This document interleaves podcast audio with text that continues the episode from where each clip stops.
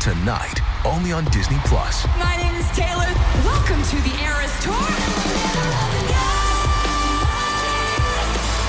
Experience Taylor Swift's record breaking Eras Tour. Does anyone here know the lyrics? Prove! Taylor Swift The Eras Tour, Taylor's version, with four additional acoustic songs. Streaming tonight only on Disney Plus. This episode is brought to you by ABC. Station 19 is back for its final and hottest season yet.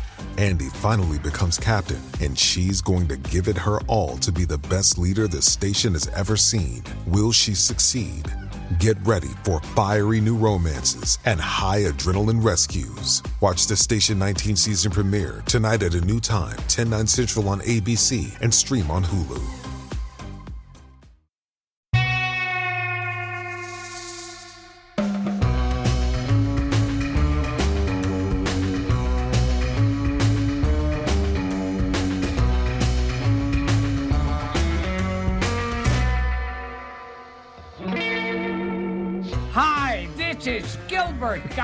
Gottfried's amazing colossal podcast with my co-host Frank Santopadre.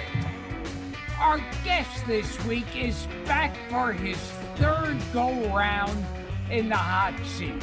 He's a screenwriter, producer, humorist, occasional actor, children's book author, Thurber Award winning novelist, Tony Award winning playwright, and Emmy Award winning TV writer.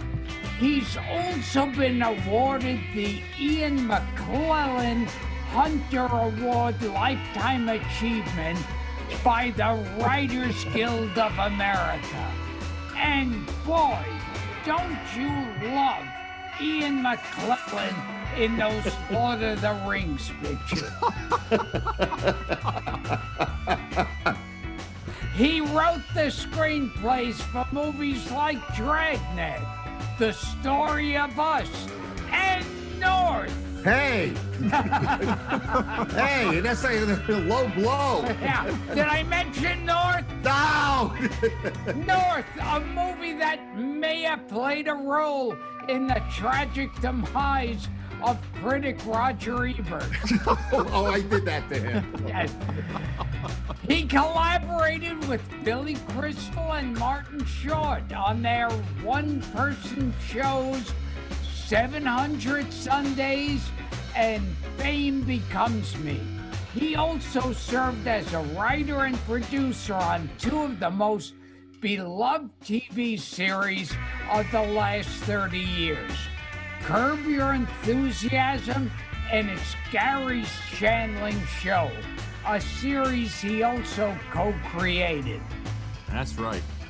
He was also one of the staff writers of the original Saturday Night Live, contributing unforgettable sketches like John Belushi's Samurai skits, weekend update segments featuring iconic characters Emily Litella and Roseanne Roseannadanna. He's also one of the executive producers of the terrific documentary Love Gilda about the work of his late friend, the great Gilda Radner, and his brand new memoir is called Laugh Lines My Life Helping Funny People Be Funnier. Please welcome back to the podcast one of the world's most amusing humans and a man flesh by both Milton Berle and Farrah Fawcett, and the tallest Jew in America, not named Jeff Goldblum, our old pal, and the creator of North, Hey! Alan Zweibel. well, I, I don't even know how to thank you for that introduction. Welcome back, Alan. Well, thanks for having me, guys. This is great. You know something? I forgot that I wrote North. So, uh, it was so much fun to have my memory refreshed. I'll remind you every five seconds. Oh, okay, no, that's yeah. fine. And um, you know something? When I was writing this book, when I got up to the section about North, it was um, I put in an excerpt from Roger Ebert's review in it. Okay, just to show you. Okay, I hated this movie. Hated, hated, hated, hated, hated, hated this movie. hated it. Hated every simpering, stupid, vacant, audience insulted moment of it. Hated the sensibility that thought anyone would like it. Hated the implied insult to the audience by its belief that anyone would actually be entertained by it. Now, That's a bad review. uh, now, on the surface, this may seem like an unfavorable review, but if you keep reading it, I think he sort of liked it. You have, you have no idea what that was like. It was the first, well, actually, the first movie I had uh, my name on uh, was uh, Dragnet, but um, this was made from my book, and I co-wrote the screenplay, but it was me up front, and this was the leading critic in the country at the time, and I had I had flown my parents out to L.A. There were two less Jews in Boca that night, so they can come out to the premiere. We go; it's a big Hollywood premiere, and I had a feeling that the audience was not going to be into it because when the lights came up and I looked around, the theater was empty. Everybody had left. okay. and uh, in the limo on the way back to my house, my mom was crying. when, when this review came out, my wife Robin, uh, she would come back from the supermarket that we had been going through for years and say she was accosted by other housewives who were assaulting her about this movie. And our son Adam, who was I think in like sixth grade at the time, or eighth, seventh grade, came back from school and asked if we can change our last name to Sorkin. So it was it, it, it was really what what the kids say a low point. okay. You you you carried that thing around in, uh, on your person for years. I have it in my wallet. The wallet's in the other room, but if You we go in there, yes, you still the have it. wallet is there. And It's, that you you ran into Ebert, uh, which I didn't know until I read the new book. You ran into Ebert years later in a restaurant. I had always wondered what it would be like if I ran into Roger Ebert. Like, you know, the time that this review came out, like I said, he was the number one critic, and it was devastating and uh, uh, uh, and it was embarrassing. And I let him have the power of, you know, destroying me. I, I I lost my confidence and all of that stuff. I eventually rebounded. It, it only took like seven, eight years to rebound. So I don't think that's called a rebound. okay. And I had written a book, uh, and I was on book tour, and I was in Chicago, and I was taken out to lunch, and I was in a restaurant, and I looked over about two, three tables over. There is Roger Ebert. He lived in Chicago, so I think he wrote for the Sun Times, one of those Yeah. newspapers yeah, I there believe so. and he was wearing a sweater. I remember it had all the autumn colors on it burnt orange and gold and puke green. It was this large thing. And at one point, he got up and he went to the men's room. And I'm going, I excused myself from the table and I started following him. And I'm saying to myself, as I'm going towards the men's room, as if I'm not attached to my body, I'm, I'm saying to myself, I wonder what Alan's going to do to Roger Ebert. Okay. So I go to the men's room, and now we're at the sink, and we're both, you know, the mirror is on the wall in front of us. So while we're washing our hands, I say, uh, Roger, and he looked up and he's trying to place me. I go, Alan Zweibel. Oh. Blood drained from his face. Okay. And he turned really pale. And I said, Roger, I just have to tell you that I hate, hate, hate hate, hate, hate, hate, hate, hate that sweater you're wearing. Okay. it was a horrible sweater. And he looked at me and he started laughing. I started laughing, and that was the end of the great feud. But he did got all a nice those hates. I believe he used as a uh, the title for one of his collections. He did. Yeah. He absolutely did. You know, we were talking about the movie last night over email, which I, you know, I watched again and I hadn't seen it in years. And I was reading that interview with Vanity Fair that you gave with our, our pal Donald Liebenson, and you said you hadn't seen it what in seven, eight years yourself. Yeah. You know, it's it's it's a tr- it was meant as a trifle. I mean, it was a am, am I right? A small a small kids movie, a little It was a small kids affe- movie. an affectionate little uh a, a silly story based on your novella. it was so well intended. You know, if I put this little thing, you know, a kid doesn't feel appreciated by his parents. He declares himself a free agent, goes all over the world offering his services as a devoted son to the highest bidding sets of moms and dads. And after going all around the world to France and Iceland and Italy, and he realizes that his own parents are the best parents for him. I meant well. This- that's a very sweet notion. This was treated like I committed a war crime. Okay. You know, it's got some very good things in it. It had a couple of good things. It- it's- it's Unfortunately, funny when they do actors, a funny performances. movie, they want more than a couple. Yeah, it's a beautiful movie to look at. I have to say, looking at the production design. Oh God, it was And- fifty and million the s- the- dollars, and it, it looked gorgeous. And Marc Shaiman did a Mark beautiful. Shaman did a great job. Yeah, And on Lovitz is funny. Tell us the cast of the Well, Bruce Willis, uh, Julia Louis Dreyfus, Jason Alexander, Kathy Bates. Kathy Bates, Dan Aykroyd, uh, Reba McEntire, uh, John Ritter was in it. Faith John Ford, Lovitz is in it. and there was uh, Jon Lovitz was in it, and for you trivia buffs out there, it was the first movie appearance by an eight-year-old actress named Scarlett Johansson. oh yeah, she's one of, she's Yeah. Ritter and Faith Ford's daughter. There you go. and Yeah. was Alan Arkin? Yeah, Alan Alan Arkin's Arkin was a judge. judge. He's this good. was a cast from heaven. Yeah, it's a great cast. Yeah, I And just you know, don't- Belzer's funny in Belz- uh, his little moment. Yeah, yeah. Lovitz is funny. Ac- Aykroyd is good. The the uh, the musical number with Aykroyd and Reba McEntire is fun. It's a beautiful movie to look at. It's got a lot uh, going for it. Yeah, it's good to look at. Unfortunately, you also had to listen to it.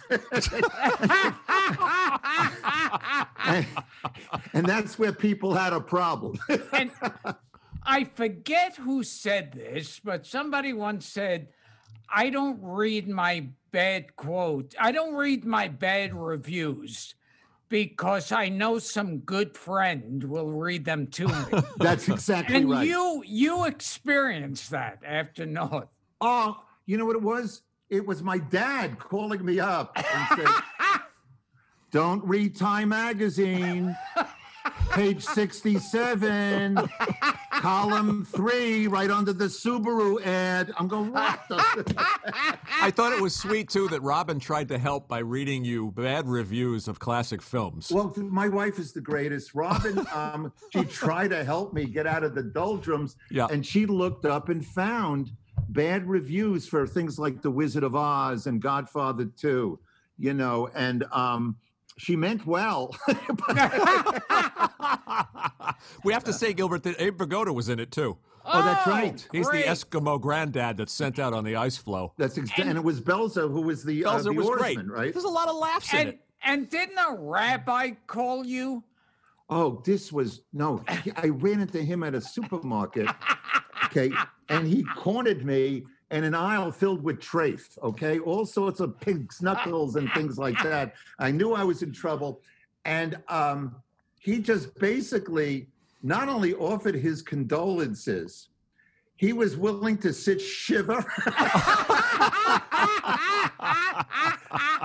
and and he he, ta- he quoted because he's a rabbi and he's knowledgeable. He quoted, and I swear to you, this is the truth.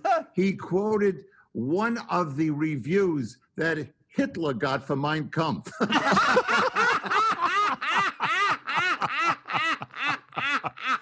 and apparently, Hitler did better than I did. What was the OJ line you did on Letterman about? Oh, well, yeah. w- w- When I was on, uh, there was, I think it was my first appearance um, Yeah. on Letterman, and David uh, asked me um, uh, about North, and I told him, I said, you know, um, it didn't do that well uh, at the box office. As a matter of fact, the night of the uh, the killings, uh, OJ was actually in a theater watching North, but there was nobody else in there to corroborate his story. Hilarious. And you you have to tell this again too, which is the story about uh, Adam, your son Adam, and Mike Ovitz's kid.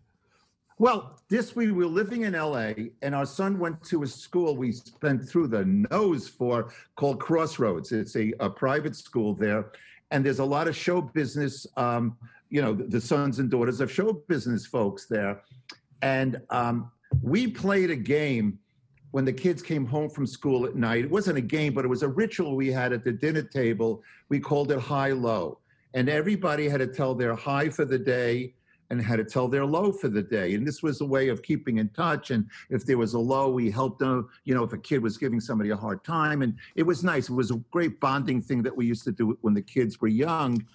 And um, Adam, when it was his turn to go, uh, he his low was a run-in that he had with Mike Ovitz's son. Now, Mike Ovitz ran Hollywood at the time. He was the big guy at CAA. He was Sure. the most powerful man in town. And his son, Chris, uh, you know, he got into a bit of a shouting match with, with our son Adam, you know, in, the- in the schoolyard. And most kids, when they, you know, when they they sort of like put each other down, you know, you're fat, no, you're fat, you're a bad ball player, you're a bad ball player. And it started like that. And then Ovitz got in the last shot by saying, Yeah, well, your your father wrote North, and that's not even going to do 10 million at the box office. I love It's a hearing it. Hollywood kid, okay? And I said to Adam, I said, Well, how did you answer? He said, Well, I said, Well, at least people like my father. And I said, That's your high for the day. Okay. So, Nice. yeah. Good kid. Gilbert, And- we, we said it on the on the episode with Jeffrey last week with Jeffrey Tambor, but tell it, it's it bears repeating. Tell Alan your worst review. Oh, uh, I my worst review was Gilbert Gottfried is the worst thing to happen to movies since the snuff film.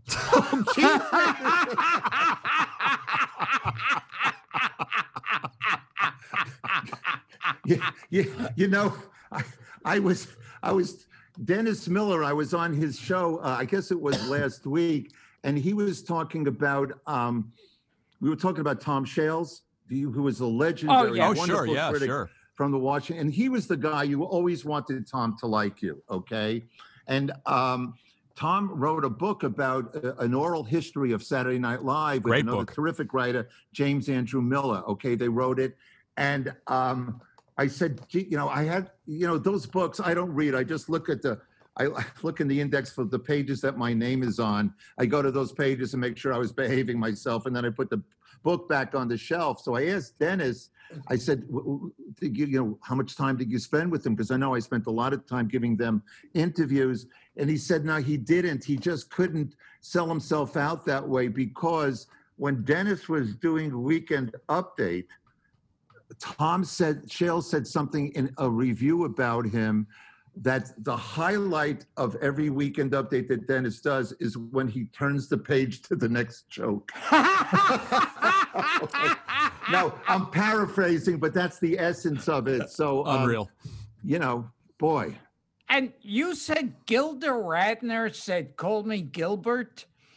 Well, yeah, what had happened was when Gilda started getting famous, you know, we all started the show, you know, we just a bunch of kids in, in the early and mid 20s, and we started putting on this show. And um, I remember there was one time that we went into um, Carnegie Hall We went to see Billy Crystal was there with um, I, I think Melissa Manchester. Okay, and as we're walking in, this is Carnegie Hall now. Okay, people from the upper tiers was when they recognized Gilda, they started yelling down, "Hey, Roseanne, Dana, Hey, Gilda! Hey, Gilda!" And they started saying, "Hey, I also have an eating problem. Hey, I also have trouble keeping a guy." And it spooked the hell out of her. It spooked her. And at the end of the evening, um, we were talking. We were sitting there. They emptied the place out, and um, she was down. And I said, "What's the matter?" She says, "It just scares me that people who I don't know know these personal things about me." And um, she, as a sign of affection or a sign of our closeness, she wanted me. She said, "Please don't call me Gilda anymore." I said, "Well, isn't that your name?" And she said, "Yeah, but." I, I, I, want our friendship to be special. I'd like you to call me something that nobody else does. And I said, What should that be? And then she said, Gilbert. And from there on, for the rest of her life, uh, any note I sent her, any phone call, it was all Gilbert. That's and you sweet. thought it, it had something to do with you, didn't you? I was hoping. You know? all, right, okay. all right, take two. Take two. We're in Carnegie Hall. and we were sitting afterwards. And Zweibel, I would really love it if you called me something that, um, oh, let's say that Gilbert Gottfried's parents call him. Okay, you can edit that in, take the other thing out. You were 24 when that ha- when that all that happened, Alan. That's yeah, ama- I turned amazing. 25 in May 20th Yeah. uh, of 1975. I got the job like either late April or early Right. May. The first um, meeting was exactly June, uh, July 7th, 1975. So I had turned 25 a couple of months before, but I was 24 when I found that I had the job. And I remember I was with Richard Lewis when that phone call came. He and I were writing spec scripts together, and um, we both had the same manager, uh, a man named Dave Jonas. the legendary Dave Jonas. Dave Jonas. And uh, Gilbert, do you remember Jonas? Oh, yes. He- He was he was a sweet man. He was an older man even at that time. And you know, uh, it's been said that Woody Allen based Broadway Danny Rose. Yes, that I've heard that. character very much on Dave. Dave wa- was a vision in polyester, and he had uh, he had a toupee, but he didn't have enough glue because when the wind, you know, would spin it around, and I'd stay with him on a street corner, and all of a sudden, a part that was over here is now over here, and it was a whole to do. But he was my first manager. Yeah. yeah, and- the legendary Dave Jonas. You were saying that when you were writing Bunny Bunny, you were talking to a TV executive. who Oh God, yeah, yeah. Go- I had written Bunny Bunny, which was my tribute to Gilda. I wrote it to get over, you know, her death. I uh, I relived the whole uh, relationship as I remembered it. You know, where did we meet? Oh, that first meeting, and it was she talk, I talk, she talks, I talk, and it. I just chronicled everything as best my memory can uh, serve me for 14 years of this relationship, ending with um, a eulogy that I gave at, at her memorial. And uh, the book did very, very well. And there were people who wanted to option it. And there was a meeting up at HBO.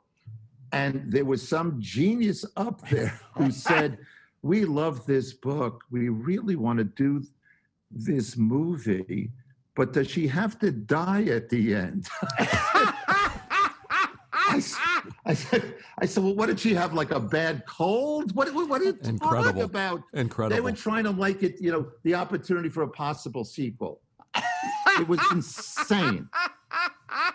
You know, thinking about those days, Alan, the old SNL days that you you bring to life in the book. I mean, it's kind of romantic. Even the, even you start uh, struggling as a stand-up at Catch, you and Billy taking the Long Island Railroad back and forth into the city and ru- running running jokes together and going going up. Billy and I speak about it all the time. You know, Yeah, we just salad did a days. we did a movie together uh, that wrapped in um, November. We just got it all done, and we locked the picture. And before this uh, coronavirus stuff happened, so you know, we were lucky that we have it. You know, there's some post production work that has to be done on it, like music and whatever, but the picture exists. um, the fact that he and I wrote this movie, and we brought it up a lot, and it's even in the forward to this book. Mm-hmm. And if you, any of you who, it's this book that um, he, um, I, Alan's the fact that we had started 45, 47 years earlier. I lived with my parents uh, in Woodmere, Long Island. He was already married to Janice, and they had a child. They had Lindsay, uh, Jenny, excuse me, and we became fast friends at, at Catch a Rising Star. He would pick me up every night at my parents' house in a little blue Volkswagen. We drive into the city. We do our respective, you know, sets, and then he would drive me home, and we would listen to the tapes you know, and critique each other. New jokes. What if you said it this way? Oh, I really like that piece. And the fact that so many years later, we're now doing this motion picture together uh, that stars him and Tiffany Haddish, and Billy directed it. We wrote the script together. It's inspired by a, uh, a magazine piece that I had, and it was just magical how it all, you know, and in between those two, we had done 700 Sundays, which uh, was a real highlight for me because here was a guy, Billy, who wanted to do a one man Broadway show that was about his parents, about his extended family, and he trusted me with them. He trusted me to have the respect for them that he had, and it and it brought back a thousand memories for me because, you know, two Jews from Long Island, it's not like that their relatives are like, you know, aliens. They're pretty much the same people. So it just got me in touch with my old relatives and we put some of the stuff in the mouths of Billy's relatives. But um, yeah, the whole relationship, the whole friendship is really magical and having those roots. And then uh, here we are, we just did this picture. And Tiffany Haddish wasn't even born when you guys. When we met, the, Yeah. you, there, What is you know she, 30 or something? There's, yeah. Yeah. She's in late 30s, maybe Yeah. 40. No, she Yeah. was not born. No. There was no. so many people not born when, Bill did. but it's, it's romantic in the book, the picture you paint oh, of God, you guys yeah. in those days. And even going to meet Lorne for the first time in the hotel room. Well, you know, I had um, I had 1,100 jokes that I had written for all those stand-up comedians in the Catskills, and I had written a bunch of jokes myself when I was on stage at Catch a Rising Star, with the hopes that a manager and agent would um, like my writing and want to represent me as a writer. And um, I remember I was really nervous. I, I was going to have my meeting with Lorne, Dave Jonas, and there was an agent at William Morris at the time named Leon Memely, set me up with a uh, a meeting with Lorne, and I went into the city with a uh, a notebook filled with 1,100 jokes in it, and I was really nervous. Volume. Yeah, volume. Yeah, yeah. The margins are thin, so it's a volume business. Yeah. So- yeah, I was in the schmata business. You know, I sold. I sold He's gotta like one of these 1100. Okay. yeah, and I um, I called Billy. Here's Billy again. I was in the lobby, and there were no pay. Uh, there were no cell phones. There was a pay phone, and Lorne had spent time with Billy. They had gone to dinner, and they hung out, and they they spoke comedy. And I said, "Listen, I have a meeting with this guy, Lorne, in a, a, a little while. Um, anything you can do to, to give me a leg up on this meeting?" And I, I was desperate because you know, I was making seven dollars, earning seven dollars a joke for the, from those Catskill comedians, and to supplement this great living I was making, I took a job in a delicatessen on Hillside Avenue in Queens. Okay, you name it, I sliced it for about two years. So Billy says to me, he says, "Well, he's worked with Woody Allen, and he's produced Monty Python specials. Oh, and he hates mimes. Lorne hates mimes." so I said, "Okay, got it." I go upstairs at the appointed hour and I sit on a bed. Lorne pulls up a chair and I hand him this um, this tome of 1,100 jokes. He opens it. He he reads the first joke, and he goes, "Mm-hmm, very good, very good." And then he closes the binder, and he said, um, "How much money do you need uh, to live on?" I said, Well, I'm making $2.75 an hour at the deli. Match it. so he said, Tell me a little bit more about yourself, which I took to mean that before he committed to this kind of cash, he wanted to see what he was buying.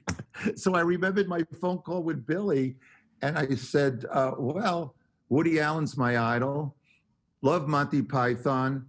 But if there's one fucking mime on this show, I am out of here. he gave me a job. So, you know, I'm paraphrasing, obviously, and I'm, I, I've said it so many times, but that was the essence of the meeting. And about three, four days later, I got that phone call um, saying I got the job on this new show. While you were writing a, a Robert Klein pilot with Richard Lewis, the phone call. R- Richard, we it was uh, Bizarre. It was called Boil, Boiling Points, and he played a Jack Newfield kind of investigative, muckraking uh, reporter for a Village Voice kind of newspaper. That's Love it. absolutely right. Love it. We will return to Gilbert Gottfried's amazing colossal podcast after this. This episode is brought to you by Bumble. So, you want to find someone you're compatible with, specifically someone who's ready for a serious connection, totally open to having kids in the future, is a tall, rock climbing Libra, and loves rom coms with vegan pizzas on Tuesdays just as much as you do. Bumble knows that you know exactly what's right for you. So, whatever it is you're looking for, Bumble's features can help you find it. Date now on Bumble. Hey, it's Kaley Cuoco for Priceline. Ready to go to your happy place for a happy price? Well, why didn't you say so? Just download the Priceline app right now and save up to 60% on hotels. So, whether it's Cousin Kevin's Kazoo concert in Kansas City, go Kevin, or Becky's Bachelorette Bash in Bermuda, you never have to miss a trip ever again. So, download the Priceline app today. Your savings are waiting. Go to your happy place for a happy price. Go to your happy price, Priceline. And you, when you were talking about the early days of Catch a Rising Star, you mentioned Roger Riddle. And I remember him. Roger. You do? Yeah. Wow. Yes, yes, I thought he was funny, Roger Riddle. Well, he, he, he, I, I think he has since passed, but he was a little guy and he, uh, his real name was something like Roger Rosenblatt or something. okay. and he earned his money by and large as a clown at children's parties. So he, and he wanted to make the leap from that to, to becoming a comedian. And I remember, oh, this was so sad. I went to see him perform, and he started his set. He wore a tuxedo, and he said that at the beginning of the evening, one of the guests at one of the tables came up to him, thought he was the waiter, and asked for ketchup. And he says, No, I'm the comedian. And he and the person then said, Well, can you bring it to me in a funny bottle? Now, that was his opening joke. Okay. And when I said to him, I, after that was his oh he started with that and then he he lamented doing that later on because he said and i hope you're sitting down gilbert and frank he said to me later that that that's such he should have ended with that joke. He should have led built up to that joke because how do you how do you follow a joke like that you know? And i'm going wow you know, it's not like he made it to like Sinatra starting, you know, the show with "My Way." Okay, wait a second. No, Roger, it's, it's You it's you actually remember. Roger Riddle, huh, Gil? Roger Riddle? Yes. That's my Roger Riddle Yes. story. Gil remembers all these comics like like uh, like Roger Riddle and who was Dummy in the Window again? Oh, that was Larry Raglan. Larry Raglan. Oh, I remember Larry Raglan. Timmy Sure. Rogers. There was a comic who lived on Long Island, a couple of towns from my parents' name, Bob Melvin.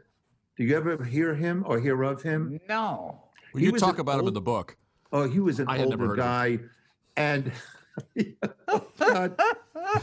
I was like 22 and he was like 50. So right away, you knew that there was a disconnect. And he he lived in the next town, and where there was a strip, you know, with all these stores on it, the main the main drag. And I would walk with him, and he would tell me uh, his some of his jokes. None of them made me laugh. He says, but what really put me on the map This is him talking. He says his catchphrase was, "You got a minute?" Yes. That was Bob Yes! Melvin. You got a minute? Oh my God! And then he was doing these low-budget commercials There you go. where he'd start every commercial with "You got a minute." yeah, there you go. And Don't remember him. he would speak, Frank. He would speak about himself, and you got a minute as if it was part of American lore. Okay, there's Mark Twain, there- there's Huckleberry Finn, and there's Bob Melvin's. You got a minute. He says, you know, it's it's worked so good for me. I can go. I go into any store. And the proprietor looks up and goes, "Hey, you got a minute? People, the traffic sometimes at a red light. When I walk by, somebody sticks their head out. Hey, you got a minute? Trust me, I did. I, I I walked with this guy a lot. I went into dozens of stores with him, passed a lot of cars. Not one, not one person, not one person asked if he had a minute. And and you also mention, of course, uh, uh, everyone's favorite Freddie Roman. Freddie Roman is such a nice man. He's a good Yeah. guy, a Freddie. Great guy.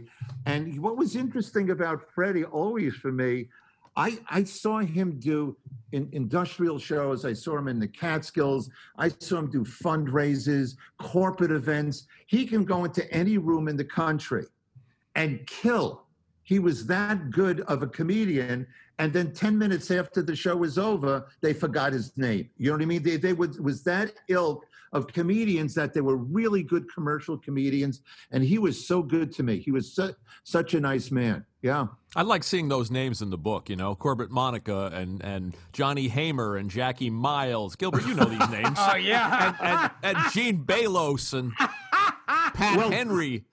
Well, Pat Henry opened for Sinatra. Sure, yeah, And I had written him jokes uh, for a Friars roast, okay?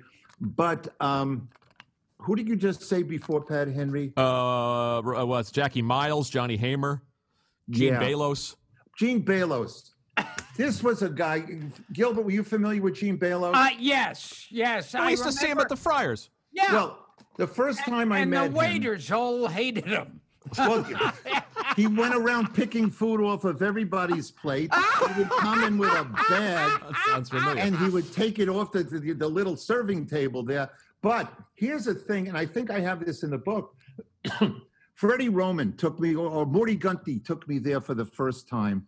And he's introducing me. I'm at the bar, and he goes, "Oh, here's a bright young writer." Da da da da. And they were very nice because hopefully would spread the word and maybe get me some more gigs. Took me into the main dining room, and at that first table, when you walked in, the first table on the right was the comics table. Okay, that that's where you saw Red Buttons and Alan King, and you know whoever was in town sat at that table, and he introduces me to Gene Baylos, who had like those beagle kind of droopy eyes and a real sad, sad like it's like if somebody stuck a pin and deflated his face. Okay, and he introduces me to Gene Baylos, and he's uh, and he goes. Baylos looks at me and goes, "I hear you're very funny. You know who's also very funny?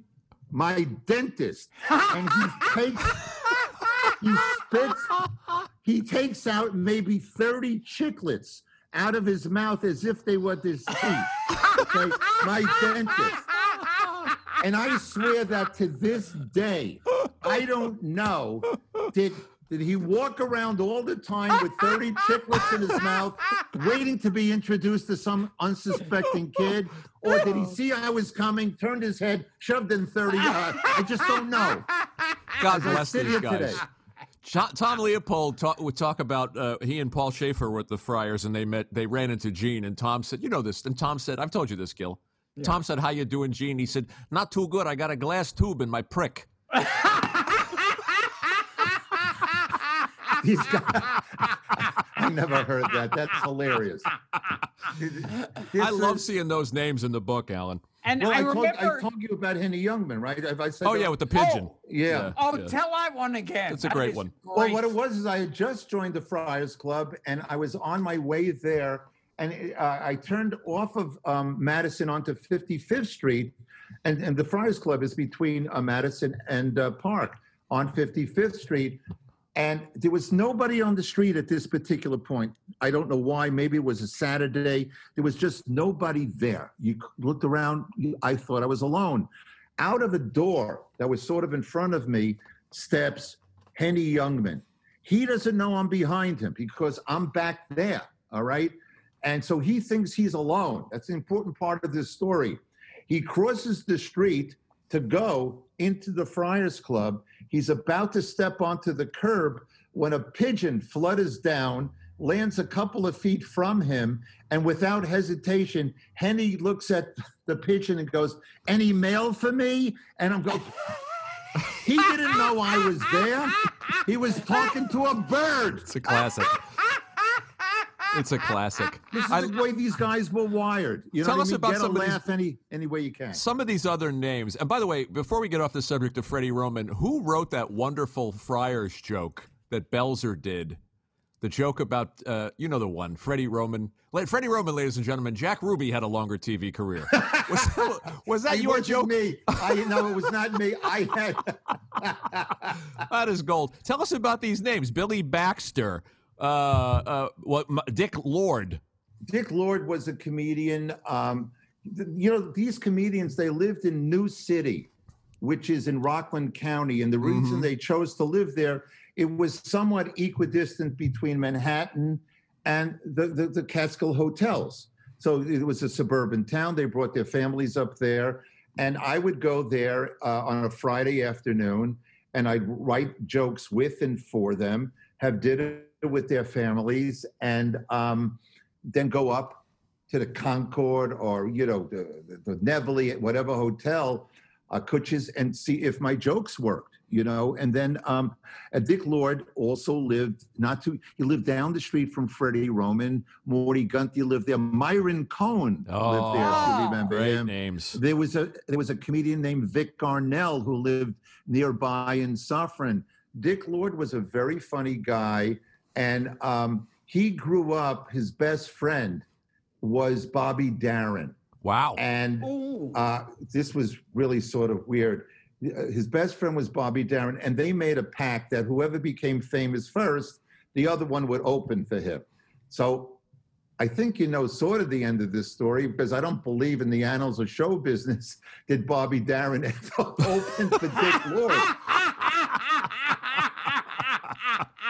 and and and uh, Dick had three uh, three children, and one of them he named Darren, Darren Lord, after um, Oh, that's cool. yeah. hmm You know, you're reading the book, and you you point at, at one point you say this is analogous to the scene in Annie Hall, where where Woody is stuck or Alvy Singer is stuck writing jokes for these fly by night comics, and is hey you hey, kid, can you write me a French number played by Johnny Haymer, Yeah, who it you actually wrote for. from here.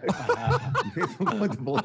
You Yeah, it folks was look wonderful from here. yeah, it was um, it was spooky as all hell when I saw that in the movie, and we've all seen that movie a million times. Sure. the guy, the manager at the desk, who says to Johnny Haymer about young Woody, who's sitting in the chair, this uh, uh, this kid writes some good jokes. Um, you know, maybe he can write for you or something like that. Okay, and Johnny Haymer gets up and he says to the kid, um, young Woody, he says, "I hear you write good jokes, but I'm, you know, I'm not typical. I'm, I'm good looking. You know, I, I, I, I look very nice in the suit. Yeah, yeah, yeah. yeah. So I don't have a big nose. I don't. I, I, I, there's nothing distinctive about me. So it's a little tougher. Do you think you can do it? He says, you know, I like to come out and I sing, you know, oh, gendarme, with all this French stuff. And when I saw that, I thought I was gonna. I, I, I went nuts because a few years earlier, not that many years earlier, I sat in Dave Jonas's office where he introduced me to Johnny Haymer, There you go. who was, and so I lived that scene, you know. So wow, what are the odds of that? Yeah. And so when you watch I Broadway Danny Rose, it's like a documentary to you. To me, it's a documentary. You Yeah. look who you had at that ca- table. You had Morty Gunty, Morty, Corbett, Corbett Monica. Corbett Monica was there. Jackie Gayle, who you worked Jackie- with. Jackie Gayle, I worked with. I did a show called The Boys for Oh, yeah. Showtime. Oh, yeah. That Jackie Gayle was in, and he was a very, very funny man. Jackie And- And Howie Storm was at that table, who we had, Gilbert. Yes. a couple of months ago. He's the last surviving member of that scene. Yeah, because Jack Rollins died also. Yes. And Jack- I remember at Catch in those days, Gabe Kaplan used to go on all the time. Right. And that that whole his whole um uh welcome back Kotter was a bit. Sure. Yes, that's exactly right. And that's what gave way to the show. He, yeah, that's exactly right. Uh huh. Who do you remember in those clubs too? This this comes up in the book, Gilbert. Of course, we know Ronnie Shakes, the Untouchables. Yes. You're mentioning all of these people: Ed Bluestone, Larry David, two, uh, Richard Lewis was there, Belzer was there. What do you remember? What was what was your stand-up act actually like, Alan? Because I don't think you ever told me. And two, what do you remember seeing Gilbert for the first time? I remember seeing Gilbert at the improvisation. And Gilbert, I don't know how old you were, but you had like three bar trays, those circular trays, Yeah. and you were doing impersonations with them. Still doing Yes, still doing it. Okay. so I see this kid going, Ironsides. Okay. it? Sounds right. Gilbert was hilarious, hilarious. Um, I, I remember um, uh, you said Ronnie Shakes. Sure. Ronnie Shakes has since passed away. Funny I think guy. he died as a very young man. But isn't it weird that so many years later, and it's in the book, Ronnie Shakes had a joke that there's just some jokes that stick with you, right? And he had a joke that he said, you know, for 70 years, I've been going to the same shrink three times a week. I tell him all my problems. I share everything with him, all my fears, all my neuroses. And today he said three words that brought tears to my eyes. No hablo inglés. That's the best joke. It's a wonderful joke. How great is that joke? Yeah, just great. I love reading those old jokes too in the book, and I love you know Arnie Kogen, who's obviously been on this show, and is a mutual friend. I love that you you meet Morty Gunty, and he's going, "Oh, they all wrote for me. Morty Gunty. All when these I was guys wrote for me. Uh, Larry Gelbart, Neil Simon.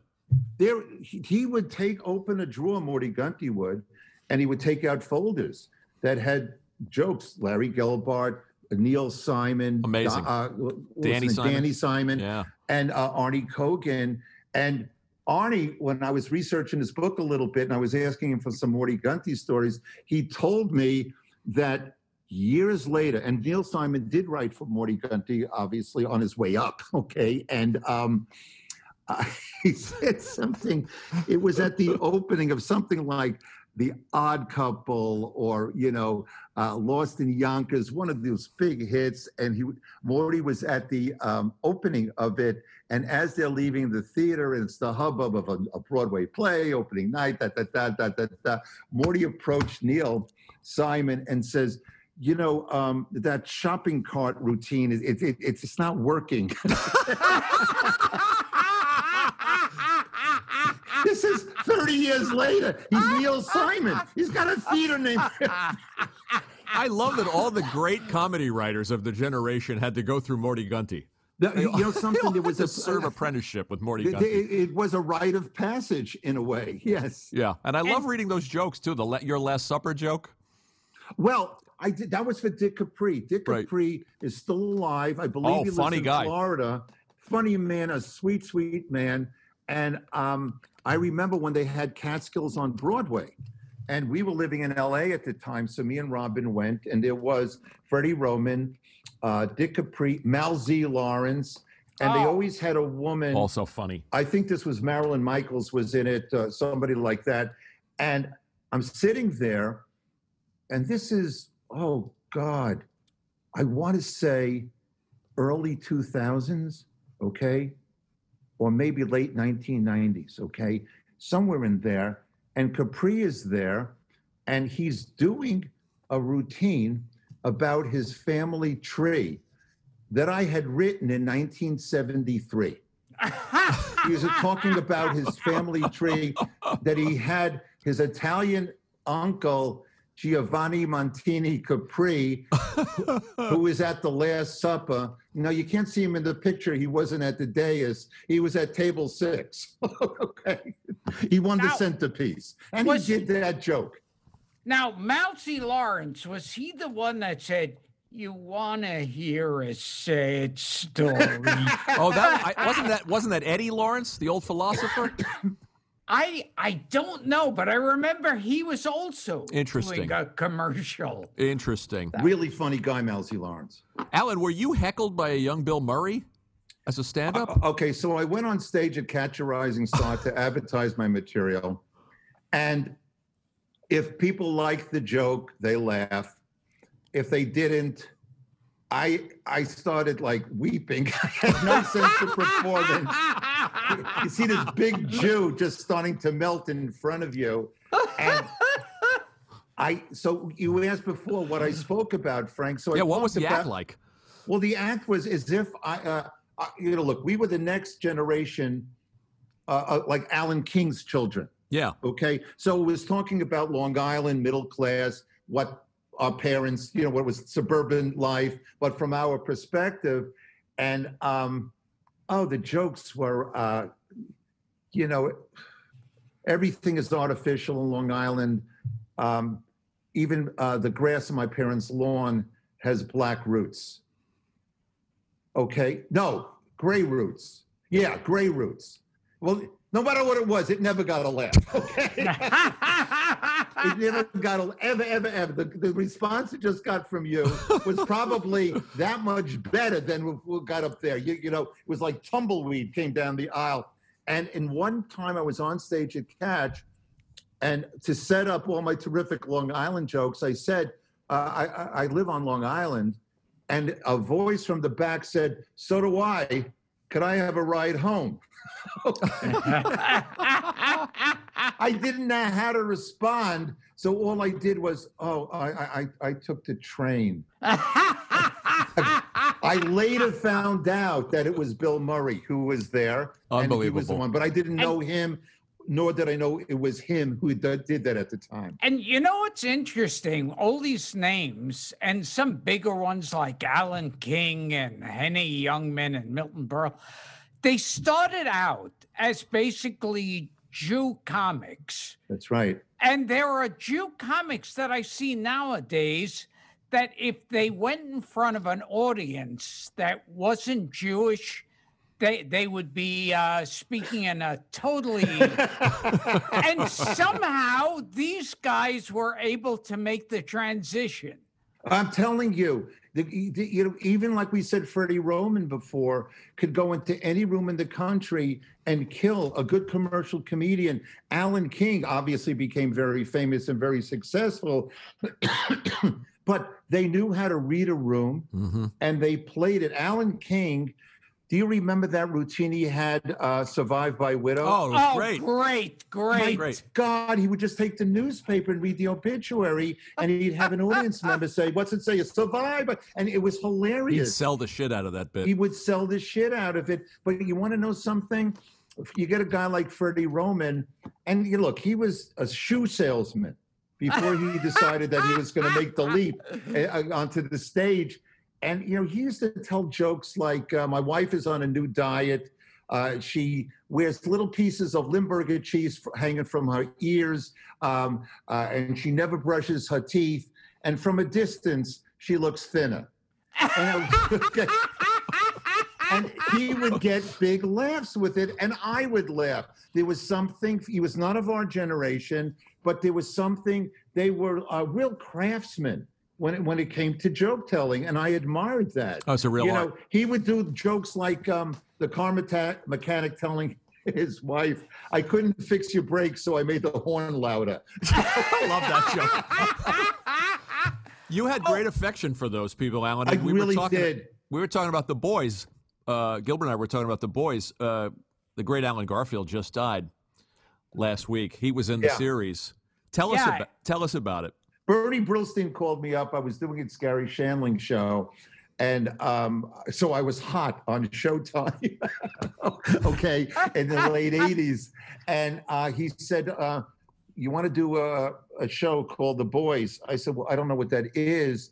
And he said, You know, about a bunch of old comics and something. I said, You know, something, I belong to the Friars Club. I said, why don't I call it the boys, but I'll make it about a, a fictitious club, not unlike the Fly, Friars Club. And our hero cast could be the guys who play cards with each other up in a specific room every week. So the cast was an all-star cast. It had Allen Garfield, who was a terrific actor. It was great. Lionel Stander The best. was in it. Norman Fell. Um, Norm Crosby played himself. Okay, okay, he couldn't make the stretch to having a different name. And Jackie these Gayle was in it. guys would fight amongst themselves. It was hilarious. I it- this was. I'd come home after t- Robin and I would take the kids, let's say to Disneyland. It'd be a Sunday night. We get home. It's a school night. I'd play back the messages, and I would hear just somebody clearing their throat for maybe 10, 15 minutes, then hang up, and I go, "Oh, Lionel Stander called." okay. it was like running a, a, a, you know a geriatric kindergarten and but allen garfield was a very accomplished um, actor he had already done i think was he in the conversation He was. Yes, yes. yeah indeed. and so i consider ourselves very lucky that we have very difficult very difficult to work with questioned everything um, no leaps of faith so uh, he was in, in one way he was an anchor to this group, but on the other, he didn't have the facility that um, other people did. But he was a good actor. You have these on, on VHS or something, Alan? I've got to see these episodes. You know something? I would, uh, if were not five of them? Oh no, we um we did a. I want to. There's a. There might be eight or nine. Wow, I got to see them. Yeah, You- Uh, you- it- it- you, you still have a, a Betamax player, right? Because I got him here. I don't have a Betamax. You I'll transfer told, them. you told a joke that Garry Shandling called you. And- oh, when yeah, I first met him, yeah. Garry Shandling was a genius. Garry Shandling was such a good writer. What had happened was I was at the Friars Club, and um, this was after SNL, a couple of years, and I'm sitting there, and uh, the phone rings, so they bring over a phone. Friars wife, oh, bring over the phone, and I answered it, and it was Bernie. He says, "Do you know who Garry Shandling is?" I said, "Yeah." Uh, I think he's funny. I've seen him on Letterman on some talk shows. He says, "Well, he, he's doing a special for Showtime that's headed right for the shit house. If you don't get your ass on a plane and get out here." Okay. They sent me the script. I read it. I thought it would, was funny that I could help. I went out there. I went straight from LAX to whatever restaurant to meet Garry. Now, Garry was waiting in the restaurant and he was wearing sunglasses. This was at night in a restaurant, never took them off. So, when we were talking in general, just getting to know each other, and specifically about the script, I couldn't get a read if the, the guy liked my ideas, liked me. I couldn't see, couldn't see his eyes. All right. We left each other and we said, okay, we'll keep in touch. And I, I honestly didn't know if I'd ever hear from this guy again. I go, I check into whatever hotel, I go to sleep, and now it's one o'clock in the morning, which is four o'clock for my body, right? The phone rings. Hello? Alan, it's Garry. Hey, man, what's doing? Alan, my dog's penis tastes bitter. You think it's his diet or what? and I'm going, I called Robin. I said, I think I found a writing partner. And um, at his memorial, we all told Garry jokes. He would call. He called at six o'clock on a Sunday morning. And back then, there was no caller ID. So we'd be lying in bed, we'd be asleep. The phone was on Robin's side of the bed. The phone would ring. And at this point, if you're a Jew and if the phone rang at six o'clock in the morning, either somebody was dead or it was Garry. And Robin and I would have debates as to which was worse news, okay? You you said he had one joke where he was in bed with a girl. Yeah, here it comes. Oh, Here that's it the comes. great one. Yeah. So he takes Robin takes the phone and she just hands it over to me. And I go, "Hello, Alan, it's Garry. Hey, man, this is six o'clock Sunday morning." and I, he goes, "Alan, I had a date last night." I go, "Yeah, how did it go?" He goes, "Well, we were in bed, and the girl said no fingers in the ass." And I said, "Look." It's my finger and it's my ass. And if that's where I want to keep it, you don't have a vote. That's a great joke. Now to write a joke, if I live to be a thousand, I can't I write know that it's joke. so goddamn brilliant. Tell the chimp about- story too, Alan. What, what was the, that? the ch- tell the chimp story since we're talking about Garry. Oh, I was just getting to know Garry, and I had never seen him in a club before. Okay. Uh, eventually, I saw him in Las Vegas, and I, I have it in the book that I, I had never been. And he, this is what kind of genius he was. He was doing a Toyota convention in Las Vegas. It was like 2,100 Toyota salesmen worldwide. Okay. And I'm in the back, and Garry comes onto stage, and he looks at these 2,100 Toyota people, and he says, You know, if one thing I love to do after I jerk off is walk at a Toyota convention. that was his opening joke. What you're talking about, Yeah. Frank, is uh, Gilbert. I'm sure you've performed there. The Comedy and Magic Club down in Hermosa Beach Oh in yeah. LA. Bill, Garry used to work out there all the time. Okay, and uh, we're driving down there from LA, and he says to me, "Look, I'm going to get to a point in my act where, and I'm going to just brush my ear, just going to hit my ear. That's your signal. to shout out, tell us about your chimp." I said, What? He said, And no matter how I resist, you keep on insisting that I tell you about my chimp. All right, fine. So I go, I'm sitting in the back. Garry's on stage. He's talking about his problems with girls and his with his mom and dating and all of that, and how he spends most of his time alone. And then he hits his ear, and I yell out, Tell us about your chimp. And he looks at me, goes, "No, no, no, no, no. That's uh, it's too personal. Uh, I, I can't tell that story." And he starts again, and I go, "Tell us about the chimp." And he says, "Sir, I I I, I appreciate that you like the chimp, but I can't tell. There's women here, and and whatever." I insist, and now the audience catches on, and the whole audience is going, "Tell us about the chimp. Tell us about the chimp." It became like a whole you know, thing. Okay, so finally Garry goes, "All right, fine." he says, I have a pet chimp. And the other night, you know, he, he just just imitates everything I do. And the other night, I brought a girl home for the first time. I took her into the bedroom, and the chimp took one look at me, jumped up onto the dresser, dipped his hands, his fingers in a jar of Vaseline, slapped it on his ass, and bent over.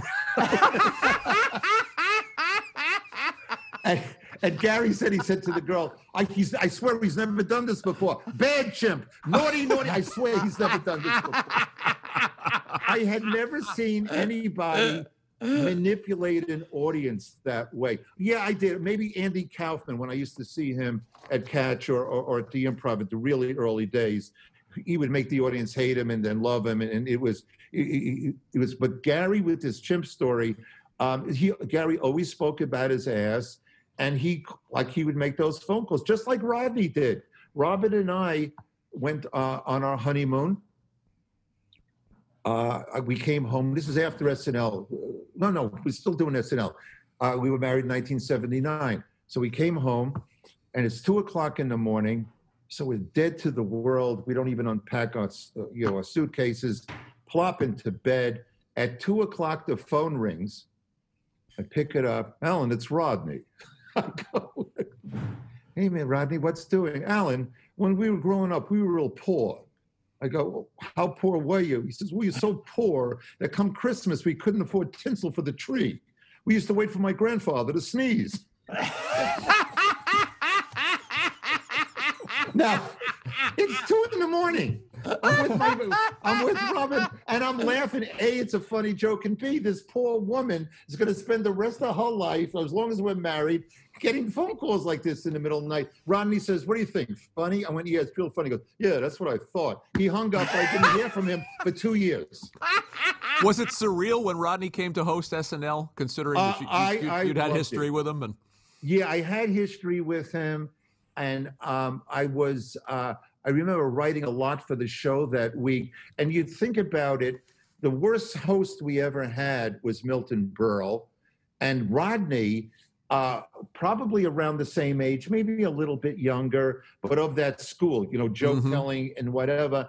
But there was something so hip about Rodney. You know, he was friends with Lenny Bruce, okay, and uh, Joe Ancis was legendary Great Joe Ancis. used to hang out at uh, Hanson's, you know, the drugstore there. And boy, I would have loved to have been the fly on that wall. You know, George Carlin, they were all there. Rodney was of that ilk. And so when he came to host, um, I was like proud, hey, everybody, my dad's coming. Uh, you, are going to love him. It was great. Who were the, uh, aside from Uncle Milty, who were the hosts that disappointed you the most personally? Well, those, to say disappointed, that early... means you had an expectation. I think we talked about Louise Lasser last time. Louise Lasser, I, you know, she was, you know, she was huge star. Okay. Um, uh, Mary Hartman, Mary Hartman. Sure. Her, right? Yeah. And she came, and um, boy, she was incredibly unfunny, and um, she uh, there was no flexibility there. You know, certain people, their method is to memorize something or, or just to, you know, and you had the greatest improv actors in the world you know, with Gilda and Belushi and Bill Murray and Danny and, and Lorraine. So it was a different school altogether. And and they had an idea because at one point they thought she was going to walk out or wouldn't do the show. And what was the idea of how they were going to fill her sketches? Oh, you're talking about Louise Lasser? God, oh, I don't yeah. remember that. They were all going to wear know? the wigs, right, Gil? Yeah, yeah. Oh, I is that what it was? All the cast members were going to put on the Mary Hartman wig. wow. This is how I have to find out. like when, when Buck got cut by the samurai sword and everybody put a band-aid on. Everybody put a band-aid on and at the end of the show, every, for the good nights, everybody had a band-aid the same as spot. Do you, you know. Alan, you talk about in the book how you, you decided to leave in 79, and it's sad in a way because had you stayed one more season, you guys would have been on together. Who's that? You and Gil. Oh yeah, me and Gil. I, I, I thought you were talking about Milton. No. the, the, the, other well endowed comedian. Yeah, yeah, boy, I would have been surrounded by um, wow. Um, which we call it. Uh, I left the 79 80 season, so I left at the end of yeah. in the spring of 80. Gilbert, you came on in the next fall, right? Yeah. Yeah, we would we were we we crossed in the night. Absolutely. It could have been fun. Yeah. Why, why do you think Gilbert's season didn't work, Alan? I know that's a loaded I think, question. I, I think that you know something. As I remember, look, there was a couple of things going on there. First of all, look what they were up against, the legend of, of course. the people who came before them. Okay, so you know, and, and wasn't Eddie Murphy there? Oh yes. You, you, had people. You had Gilbert. You had Eddie Murphy. You had people, but I think it was up against the the comparison to what was. I also think that you didn't have at the helm, uh, with all due respect to Jean Doumanian, Lorne was a genius. Lorne created this show. Lorne was very, very funny. Lorne had taste. Lorne, Lorne uh, was a comedy technician to a great extent. That wasn't in Jean's uh, wheelhouse, you know. So even if you had a staff of writers and you had very capable um, actors, uh, you didn't have anybody at the helm who could put it all together the way Lorne did. And also, I always thought it was like if when Friends was the top show on the air, if you changed the entire cast. Yeah, yeah, sure. The only time that ever worked is when the first Darren died in Bewitched. Uh, yes, yes. you that was so weird. Everyone accepted it. He looked nothing like the other guy. Everybody like accepted a, a, new Marilyn Munster too. Yes, yeah, in those true. in those days. You know, it's sweet, Alan, too. The way you write about SNL in the book. It's in the early part of the book. Uh, you talking about going to SNL 40. Gilbert was there too. Sure. Uh, we sat near each other. I think right behind Gilbert. Yeah, but it's sweet the way you talk about how. Well, first of all, your your your heart goes. You're you're thinking about the people who weren't there. You were well, thinking about goes. Gilda and John and Dave Wilson. Yeah, you know, you look around and you, you're back to where you were then. So I looked at it through those eyes. Tom Davis. The place was populated by now you know uh, people who were deceased. So like the director Dave Wilson um, and Michael O'Donoghue and Gilda and John and yeah. Herb, of course. Oh, Herb Sargent, who was yeah. my mentor. You know, he was the. Uh, now Herb was still there when you did the show, right, Gilbert? Uh, I don't Do you remember. Herb Sargent, Gil? Uh, yeah, he may have been. Older man, yeah. very full of yeah. whitish hair. He was a he was a much much less so, Alan, but a mentor to me as well in later years. He's the greatest. A lovely, just a lovely man. Gave me some great gigs. Yeah, he was. Uh, um, Yeah, a legendary man, and uh, he had produced. Uh, remember that was the week that was. Of oh, course. yes. Of course. Yeah, he produced that. He wrote for presidents. He wrote for president. everything. I'd walk in to know Herb Sargent was to be two degrees of separation from the world. I would go into his office. Ben Bradlee would be there, and Gloria Steinem was like the love of his life, and uh, Art Buchwald, uh, Mort Sahl. I met Paddy Chayefsky in his office. He knew everybody. everybody. Do you- And he ne- he he was the quietest man in the world. Okay, he hardly ever opened his mouth. He'd just stand in the corner and observe. He wore his glasses up here, his um, his reading glasses. And Larry Gelbart once said, "If Herb Sargent could talk, can you imagine the stories he'd tell? That's a good line. there, there, how some stuff sticks in my head. I remember the opening theme, just to the lyrics in the opening theme of That Was the Week That Was. And it was, That was the week that was, it's over, let it go. Yeah, that's right. Remember, the one who sang it was Nancy Ames. That's right. Was the singer, right? Very good. And Ah. Bob did. Buck Henry was on that show, as was bet. Bob Dishy, and David Frost. It wasn't it was like he, he didn't he commute back and forth to England where he hosted That it. sounds there? right. Tell us about tell us something about Buck because you Buck passed since you were last here, and obviously you were instrumental in getting him on this show, which we're grateful for. I um he had a great time on your show. Oh, we were so happy to have him. And I know you were happy with him and his uh, his widow uh, Irene uh, has since told me stories about how much it meant to him. That's great. you guys. Uh, Buck Henry, when he first came and he did the show, I was in awe. I used to hang out downstairs in 30 Rock when I used to run errands for my father, who manufactured jewelry, in and his his place was uh, 52nd between 5th and Madison. So it was like three blocks from 30 Rock. So when I'd run errands for him, I'd make sure every errand, either coming or going, I went by the lobby in 30 Rock and I'd hang out by the studio elevators because Johnny Carson had the Tonight Show upstairs. And that was the week that was was there. And I there were people in that building doing what I wanted to do someday. And Buck Henry, I just had a natural affinity to him. He made me laugh on that show. Then I remember when The Graduate came out and he was the desk clerk. And uh, if you remember Oh, him, yeah. it's really funny just looking at Dustin Hoffman, who said, I forgot my toothbrush, you know. And uh, then I remember him going on the Tonight Show and just talking to um, Johnny Carson for eight minutes about nothing. And it was really hilarious. And when he came on the show, I remember being nervous. I was nervous because um, it was Buck Henry, and uh, I knew I'd be working with him because I wrote Samurai Delicatessen. I drew from my days at the deli. Write what you know. Right, what you know. You know, of course, the deli I worked in had a samurai guy behind the counter who would slice um, tomatoes with a sword. I wrote it and hung out with him. And as I got to know him, not he loved words. He was the most well-read person. Saw every movie in the world, and um, he was a sweet guy who, yet, when he would come to town, and this was before uh, Giuliani cleaned up Times Square. I'm married to Robin at this point. When Buck would come to town and I'd go out with Buck alone, Robin would find it necessary to hose me down before she let me back in the apartment because we went to all of these places with peep shows and this and a guy with a mop and all that Yeah, stuff. we we heard some stories about Buck. well, there was a place he took me to called the Unicorn Follies. Okay. I like it already. Okay, so we're the only two men in there who are sitting with each other. It's all single guys and three three seats over. It's that guy, and but Buck and I are sitting next to each other, and performing was a uh, performing. yeah, you tell me if this is a performance. Was a woman named Monica Kennedy, and what was her big trick?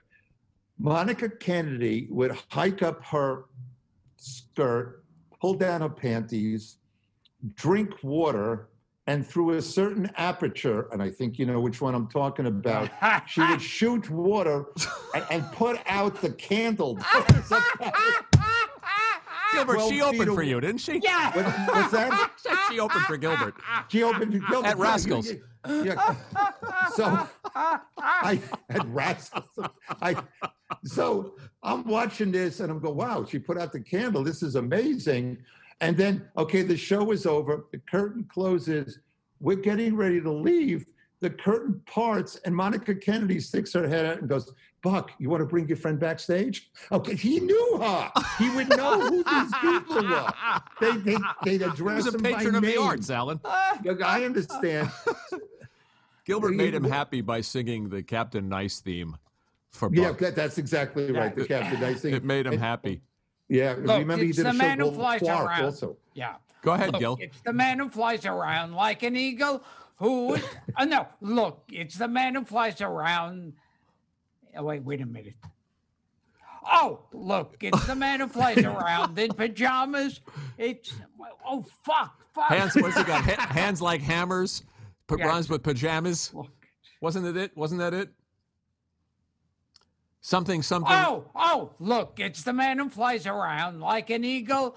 Look, it's the man who hates all that's, That's illegal. Who is this man with arms built just like hammers? It's just some nut who flies around in, In pajamas. pajamas. That's no nut, son. That's, That's Captain nice. We made him happy. we knew so much about him. Quick couple of que- questions from listeners, uh, Alan. Uh, uh, Harold Steenworth says, "Did you ever see Dan Aykroyd's infamous web toes?" Yes, I did. Uh, they were legendary, and but it was one of those things I thought maybe they, it was like urban legend. And then I wrote Dragnet with uh, Dan, so it was only after I left SNL. Uh, it was must have been about ten-ish years later. We wrote a, a couple of drafts of the movie Dragnet together, and we did it up in um, Martha's Vineyard. So I lived with him, and Dan was really into the characters. It was like I was living with Joe Friday, and uh, we would go into the hot tub uh, and and come out, and, and I saw his uh, web toes. Then, yes, he does indeed have them. Michael Alvarez, uh, did Uncle Milty's boy look more like an unsliced pepperoni or a tongue in a deli? Jeez, um, the boy, I think you're talking about, Mr. Wigglestick. Yeah, yeah. yeah. I, I, I, I was. Still wiggles. I, I don't know. Anaconda. That's where I went with it right away. I Oh, didn't. eh, How did you see Farrah Fawcett? How? Oh yeah, Farrah Fawcett flashed you. It's in the book. I did a I did a series, a very ill-fated series called Good Good Sports for um, CBS. This was after the Shandling show. Bernie called me up and um, said, um, you know, CBS wants a uh, a romantic comedy for uh, Farrah Fawcett and Ryan O'Neal, and I said. No, I said no. I I said, uh, are they funny? No. Are they romantic? No, they're always in. You know, they, they they were always like in the Globe or the National Enquirer. You know, uh, fighting. And, and I said, he says, well, you know, make believe you're writing it for uh, Tracy and Hepburn. I said, well, well it's different because Tracy and Hepburn were funny they got along. They liked each other. They liked each other. So, okay, those are two important ingredients in romantic and comedy, okay? I, for the only time in my whole career, even things that never worked, you know, that that that failed, there was a nobility about why I did it. Uh, this was the only time that I can remember that I ever did anything that went against the grain. This was I did it because, uh, I- you know, I was hot off the Shandling show, and if this was a big hit, you know, maybe I could become Rob Reiner or Jim Brooks. So that's the way it was presented to me. And so we had a, a supporting cast that had about four or five Tony Awards. We had a writer's room that had at least a dozen Emmys in it. But it was one of those situations that the only reason the show existed was because of the two of them, and the only reason that the show failed was because of the two of them. When they would get a get in a fight, they they lived together and they would bring it to the studio. And there was one particular morning where I was talking to Farrah in the uh, in the studio, and um, she had had a, an argument with um, with Ryan, who I didn't know was approaching behind me. And she made sure that he was at a certain point where he would see her pick up her shirt and flash me just to piss him off. Okay. And um, by the way, I, I, that's not a lament on my part at all. It's, uh, it's, it's not a cry for help. it, it, was like the greatest day of my life, but you know.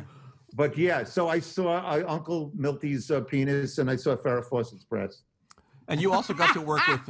I'm looking up the credits of, of Good Sports. By the way, there's great stuff about Good Sports in the book. Uh, I found out things about you I didn't know that you had turned down running the Cosby Show. I turned down running the Cosby Show, and I turned down running uh, Roseanne. I thought I so knew when, you. Yeah. So when I was presented with this, gee, on the off chance that this becomes like traffic pulls over to watch Farrah and Ryan on Tuesday nights, I didn't want to miss the party for the third time. so that that went into my decision. Yeah, I believe they call those kind of performers writer killers.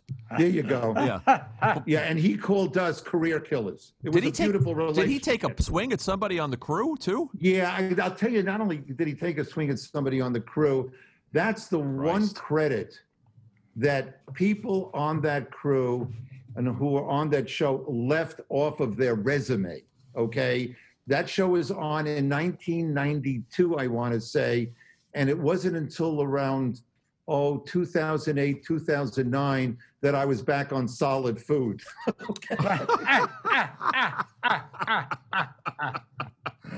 we will return to Gilbert Gottfried's amazing colossal podcast but first, a word from our sponsor.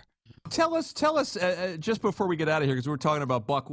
My, my, maybe my favorite sketch in the first five years is Lord and Lady Douchebag, which well, that which was uh, you and yeah. Franken and Davis. What had happened was I was in California the summer of 1976. Was the bicentennial summer. Lorne was producing a Beach Boys special for NBC I was one of the writers on it, as were Belushi and Aykroyd, who were in it, and it was great fun. We hung out with the Beach Boys, and uh, it was a lot of fun. Al Franken and Tom Davis were also out there that summer, and they had a home that they rented in Laurel Canyon. And I remember going over there one night, and we were just talking, and it was coming back. We had to come back and do a couple of shows in late August. Mhm. Okay. And I think one of them was hosted by Louise Lasser, as a matter Wow. of fact. I, I think. And then there was another one before we actually started the new season in September.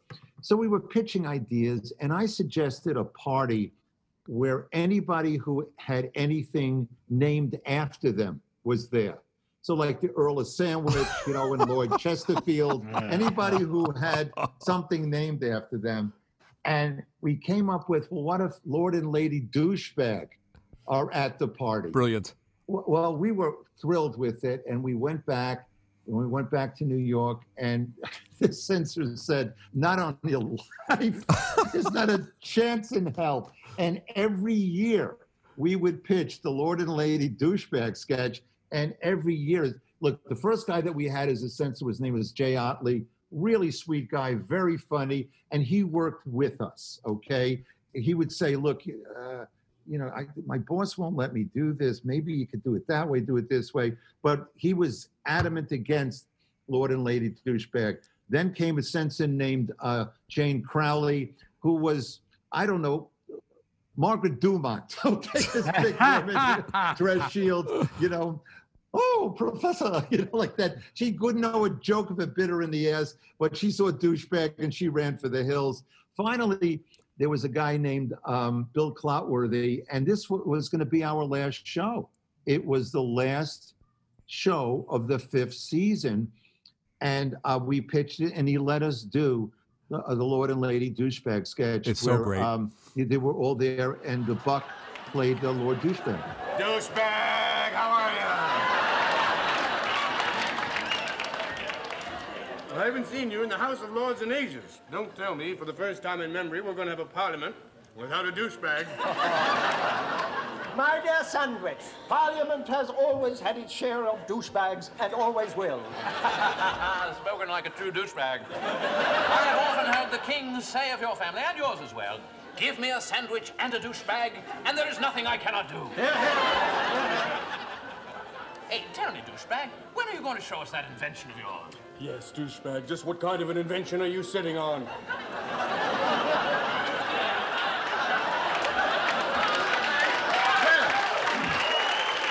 It's a, it's a long story. Why don't we go out into the garden and I'll explain it to you? Tell me, did Lady Douchebag help you in the project? Help! Why, she was the inspiration. It's so wonderful. That's so funny. Clotworthy was the censor on my season. Isn't that something? Oh, did nice you run man, afoul no? of him, Gilbert? You could run afoul of it. Did you have issues with him, Gilbert? And and I think uh, uh, right around the point where we lost you, um, Frank was asking about that the uncle. Oh, wait, I was asking you about Uncle Roy. Yes. Uncle Roy, you know something? I can't even imagine anybody trying to do that today. No, sir. Or or, or even thinking about it. It was and that's the sort of I wouldn't say saving grace because that's not right either. But it was written by Rosie Shuster and Anne Beatts. Uh-huh. So there were two women writers who wrote Uncle Roy, who was who used to babysit his, young nieces, Gilda and Lorraine, who had pigtails, and they were playing like eight, nine-year-old kids. And he would take pictures of them as they slid down the banister, and their legs were apart, so their panties went. It was you can't even think along those lines these days. But Buck, I I think they did it a couple of times. I look at those sketches like Ex Police, the one about per- police brutality, and that Yeah. one, and the things that you guys got away with when you were riding high on that wave of success. Well, it was, you know, Danny had a lot to do with it. Danny uh, Aykroyd would come up with characters. Think about it. He had a character called Irwin Mainway. Oh, the It best. was a real sleazy kind Bag of, of glass. guy. Bag, yeah, and he would try to try to sell So these great. products. You know, uh, you know, bag of glass. So this is fine for fine for a kid. You know, little, little chips of broken glass in it. Johnny Human Torch. The book, Alan, is Laugh Lines My Life Helping Funny People Be Funnier. Forward by Billy Crystal. And you got a book that you did with Dave Barry, your pal Dave Barry and Adam Mansbach. Yeah, A that was field a field guide to the Jewish people? Jewish people. Yeah. I'm Gilbert Gottfried, and this is Gilbert God. This has. I'm Gilbert Gottfried, and this. Shut the fuck up, both of you. This is Gilbert Gottfried. It has been Gilbert Gottfried's amazing, colossal podcast with Frank Santopadre as my co-host. And we've had a, and we've been talking to the men who saw Milton Berle's cock.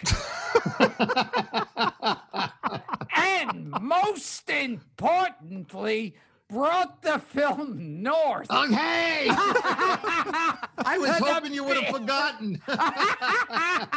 to the big screen. We urge our Alan- list Alan Zweibel. We urge our listeners to watch North.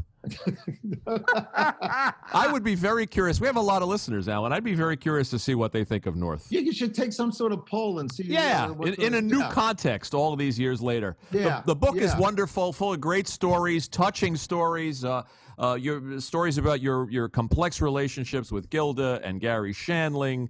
Uh, it's it's a it's a practically a comedy writer's manual. Loved it. Thank and, you so and much, the Tiffany Frank. Haddish movie. When are we with Billy? When are we going to see that? Well, now we don't know because it was going to be the fall, but now because of you know nobody's allowed to be together, so thank God it's in the can. And when it's re- you know when people are ready to go to the movies again, I guess there will be a release date. Okay, doke. And 45 years since SNL, since you walked in that room and saw Gilda that behind that something? plant. You bet. Almost a half century. Wow. Ah, am I old? Wow. So, Alan Zweibel. Well, Gil, how'd you like our first Zoom episode? There. Excellent. Okay, thank you. Dara, great job. Thank you, Alan. Thank you, Dara. Hey, thanks, guys. Thanks for this was great fun. Thank you. This is the theme to Garry Show. The theme to Garry Show. Garry called me up and asked if I would write his theme song. I'm almost halfway finished. How do you like it so far? How do you like the theme to Garry Show? This is the theme to Garry Show, music that you hear as you watch the credits. We're almost to the part of where I start to whistle. Then we'll watch its Garry Shandling show.